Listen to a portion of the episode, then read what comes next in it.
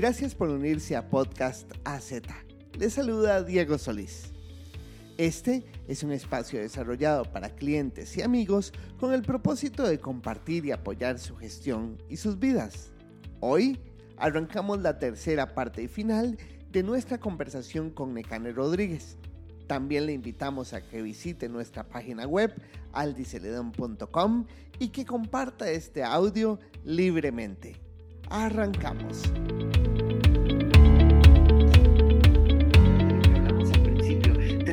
Libros escritos y por alguna razón tengo una sospecha que podemos ligar ciertos aspectos claves de lo que escribiste a la forma en la que podemos acompañar o interpretar estas nuevas realidades para que las personas y organizaciones puedan salir adelante. Contame un poco de qué trata eh, tus tres publicaciones, tus tres libros publicados. Dale.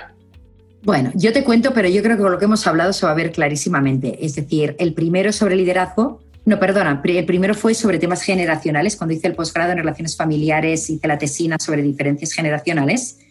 Luego escribí sobre uno sobre liderazgo y luego el que para mí es más importante, que es el tercero, pero que no va a ser el último, es el por qué no, ¿vale? Que para mí es un resumen de lo que he aprendido en esta vida. O sea, es decir, cómo la vida nos va poniendo límites y límites y límites y límites y cómo hay personas que frente a cada uno de los límites dicen, ¿y por qué no? Y son capaces de superarlos y hay otras que no. Y creo que esto es lo que nos pasa en las organizaciones a veces, ¿no? Es decir, que entramos en rutinas personales. ¿eh? Ya no hablo de liderazgo, ¿eh? hablo como personas. O sea, quizás mi, mi, super driver con todos mis libros y con todo lo que, que, que hago, que pienso, tiene que ver con que el ser humano tiene un enorme potencial y que nosotros mismos lo limitamos. Y voy a poner un ejemplo también muy personal. Pero a mí la gente me suele decir, yo soy divorciada, lamentablemente, o sea, es decir, yo he educado, he sacado adelante a mis hijos sola, he dado clases en varias universidades, he publicado tres libros, he hecho cuatro posgrados en el medio, soy directora de 50 países y mis hijos os dirán que nunca les he abandonado y que siempre les he atendido, ¿vale? Eh, ¿Qué hizo que lo hiciera? El que nunca pensé que era imposible. Normalmente cuando nos planteamos proyectos en las empresas personales, profesionales, todo lo que vemos es una lista de problemas. ¿Y ahora cómo voy a hacer con esto a la familia? ¿Y ahora qué voy a hacer con esto? Y ahora fíjate que tenemos un problema con los proveedores, con los clientes en vez de coger y visualizar el final y pensar, ¿y por qué no? Cuando la gente me pregunta, ¿y cómo lo has hecho? Digo, ay, no sé, no, no, no, no, no, o sea, no, no, no, no es que haya hecho un Excel ni haya estado trabajando 24 horas al día, simplemente no me planteé que no podría ser.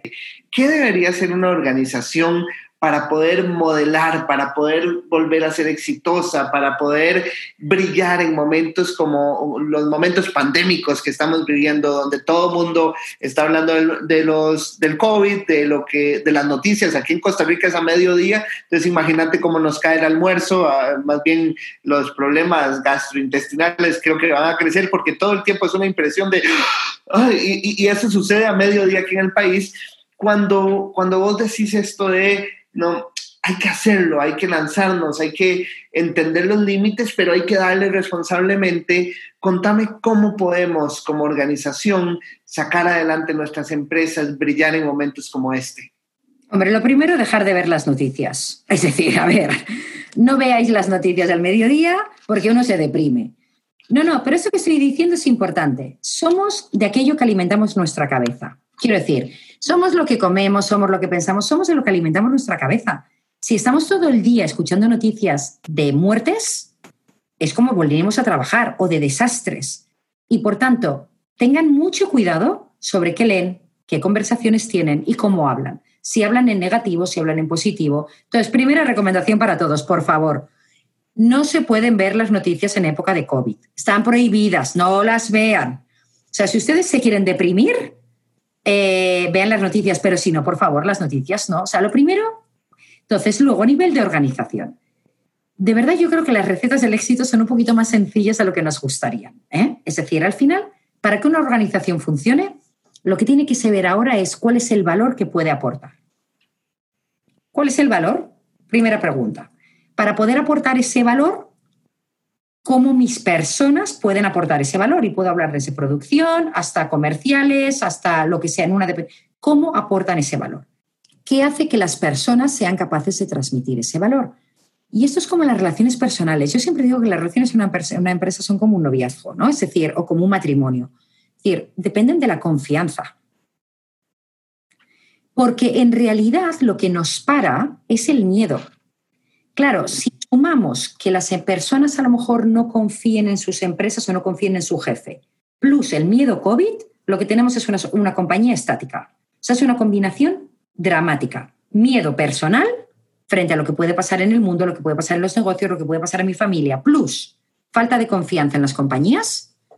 Eso es una combinación, o sea, que lleva al fracaso seguro. Y por tanto, una vez superado el miedo COVID, que lo he dicho, no vean las noticias, en las organizaciones se trata de cuál es el valor que voy a aportar y cómo me aseguro de que mis empleados confíen. ¿Y cómo la gente confía? Pues cuando la gente es transparente, honesta, escucha, pide feedback. Es decir, yo creo que en épocas inciertas lo que más hace falta son conversaciones honestas. ¿Cómo estás? ¿Cómo lo estás viviendo? Y mucha transparencia. Y la transparencia haciendo algo que no todas las organizaciones hacen, siendo honestas. No hace falta contarlo todo. Pero uno puede decir, no, no, no lo tengo claro al 100%, pero hemos decidido ir hacia aquí. ¿Vale? Si hay confianza, la gente se moverá. Si no hay confianza, la gente solo hará ver que se mueve, pero no se estará moviendo.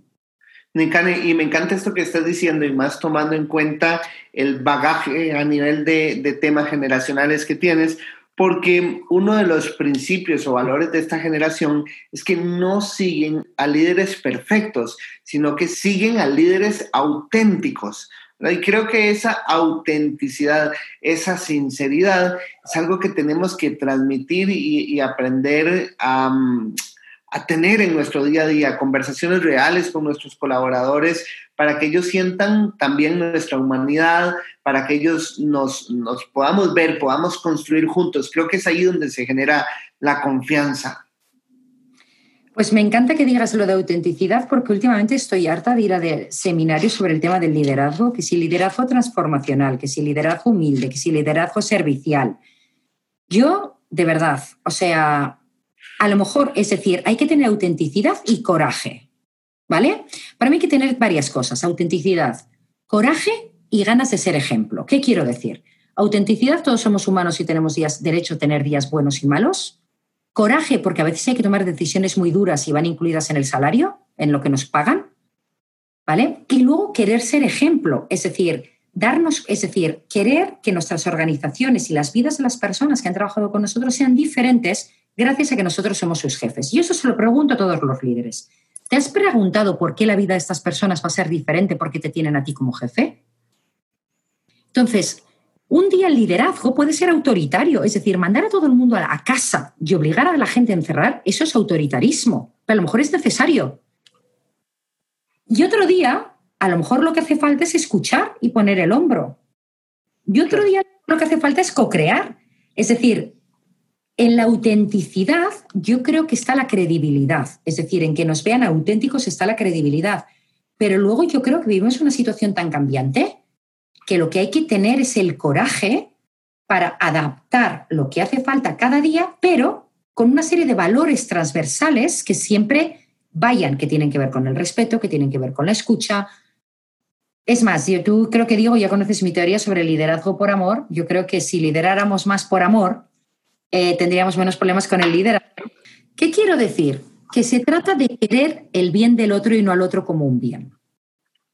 Y mira, yo, por ejemplo, esta semana he tenido conversaciones muy difíciles en la compañía, pero con cada persona que he hablado, o sea, yo me equivoco muchísimo, ¿eh? Pero saben que les estoy diciendo la verdad y saben que lo estoy haciendo lo mejor que puedo, a pesar de mis errores. Eso cambia radicalmente las conversaciones, ¿eh? Cuando la otra persona sabe que lo estás haciendo todo lo mejor que puedes, que además te estás esforzando y que además no estás mintiendo, cambia. Entonces, ¿qué es liderar por amor? Querer el bien del otro y no al otro como un bien. ¿Eso quiere decir que entonces somos súper proteccionistas y nos despedimos? No.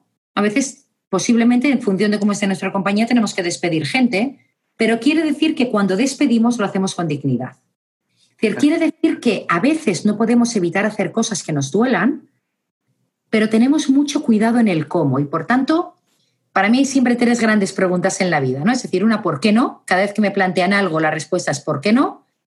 La segunda es el para qué, es decir, cuál es el fin último por el que estoy haciendo yo algo. Y luego es el cómo. Y el cómo tiene que ver con mi tono de voz, tiene que ver con si sonrío, tiene que ver con si respeto a los demás. Porque esas tres, esas cosas siempre son potestad nuestra. Claro, que luego hay mucha gente que me dice, pero es que, claro, ¿sabes qué pasa? Que mi jefe es muy antipático. Ya, pero que tu jefe sea antipático no te da derecho a ti a ser antipático. Porque si no, al final todo el mundo somos antipáticos. Y a veces nos escudamos como mi jefe es antipático, como el del otro es antipático, o como resulta que tengo un director general de la compañía que no hay quien lo aguante. Bueno, ya, pero tú tienes la responsabilidad y el derecho a decidir quién quieres ser tú te voy a seguir invitando a, mi podcast porque se me hace muy fácil tener contenidos con vos y quiero cerrar este con, una última pregunta. Tenemos aquí a una serie de amigos escuchándonos eh, y estamos en este momento en tiempos de, de COVID, que era lo que estábamos hablando, de no tomarlo como excusa. Nos encantaría un último consejo pero no quiero que sea organizacional, quiero, quiero romper la dinámica a nivel pues personal, algo directo. Pues yo te diría que para mí, ¿eh? que no nos hagamos trampas al solitario. Es decir, no podemos pasar por algo como esto para nada. Y por tanto creo que todo el mundo debería reflexionar qué espera de sí mismo después de COVID, qué va que, es decir, qué ha aprendido, es decir, qué ha echado de menos, eh, porque eso nos da una señal de que es importante para nosotros. ¿Qué es lo que has echado de menos? ¿Qué es lo primero que te has planteado hacer cuando te den la libertad? ¿Qué has valorado más de este tiempo? Porque si pasamos por algo como esto para no aprender nada, habremos perdido el tiempo. Y por tanto, que no nos hagamos trampas al solitario. Es decir, COVID no va a deberse todas las series de Netflix. A pesar de que hay muchas buenísimas y yo he visto muchas, pero COVID no va a deberse todas las series de Netflix porque estoy encerrado en mi casa va de, ostras, ¿qué voy a sacar de esto para convertirme en algo mucho mejor? O al menos es como yo lo veo. Súper bien. Nekane, agradecerte tu, tiempo. Gracias por ser parte de estos podcasts que estamos inaugurando por motivo de los 20 años que cumplimos aquí en, en Costa Rica. Creo que es motivo de celebración. Así que de mi parte me despido y, te voy a dejar que te despidas vos de este primer podcast que, estamos tirando al aire. Eh, buenas tardes a todos y los dejo con las últimas palabras de Necane Rodríguez, nuestra directora global de afiliados y socios de Leggett Harrison. Bueno, pues yo voy a ser muy breve. Muchas gracias, Diego. Es que me lo he pasado fenomenal. Ah, y, 20, y, o sea, y los por 20 años, súper felicidades. Me has dicho 20, ¿verdad? Sí. 20. 20, felicidades y mil gracias, me lo he pasado fenomenal, así que, pero ya sabes, yo tengo teorías para todo, así que cuando quieras, aquí estoy, que estoy encantada de charlar contigo, Diego. Volveremos, volveremos. Bueno, saludos a todos amigos, aquí estamos para servirles.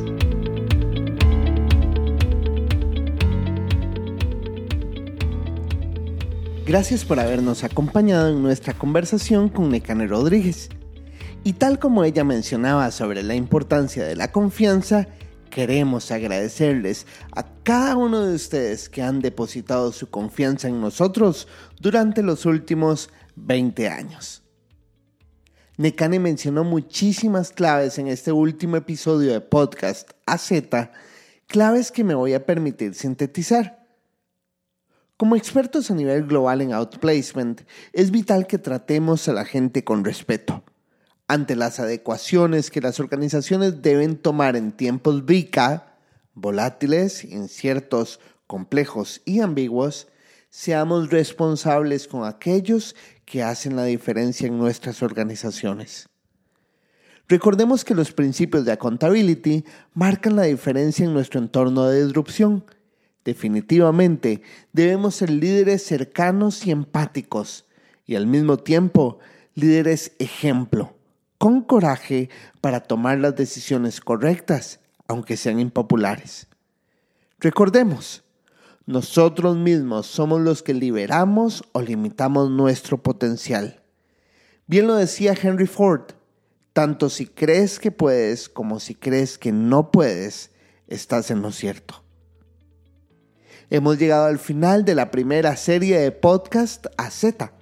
La próxima semana arrancamos con el tema teletrabajo, cómo potenciar nuestras organizaciones, con el doctor Pablo José Cruz. Él es creador de Tectra, una prueba especializada en determinar la disposición de las personas hacia el teletrabajo. Se despide Diego Solís, deseándole semanas muy exitosas. Chao.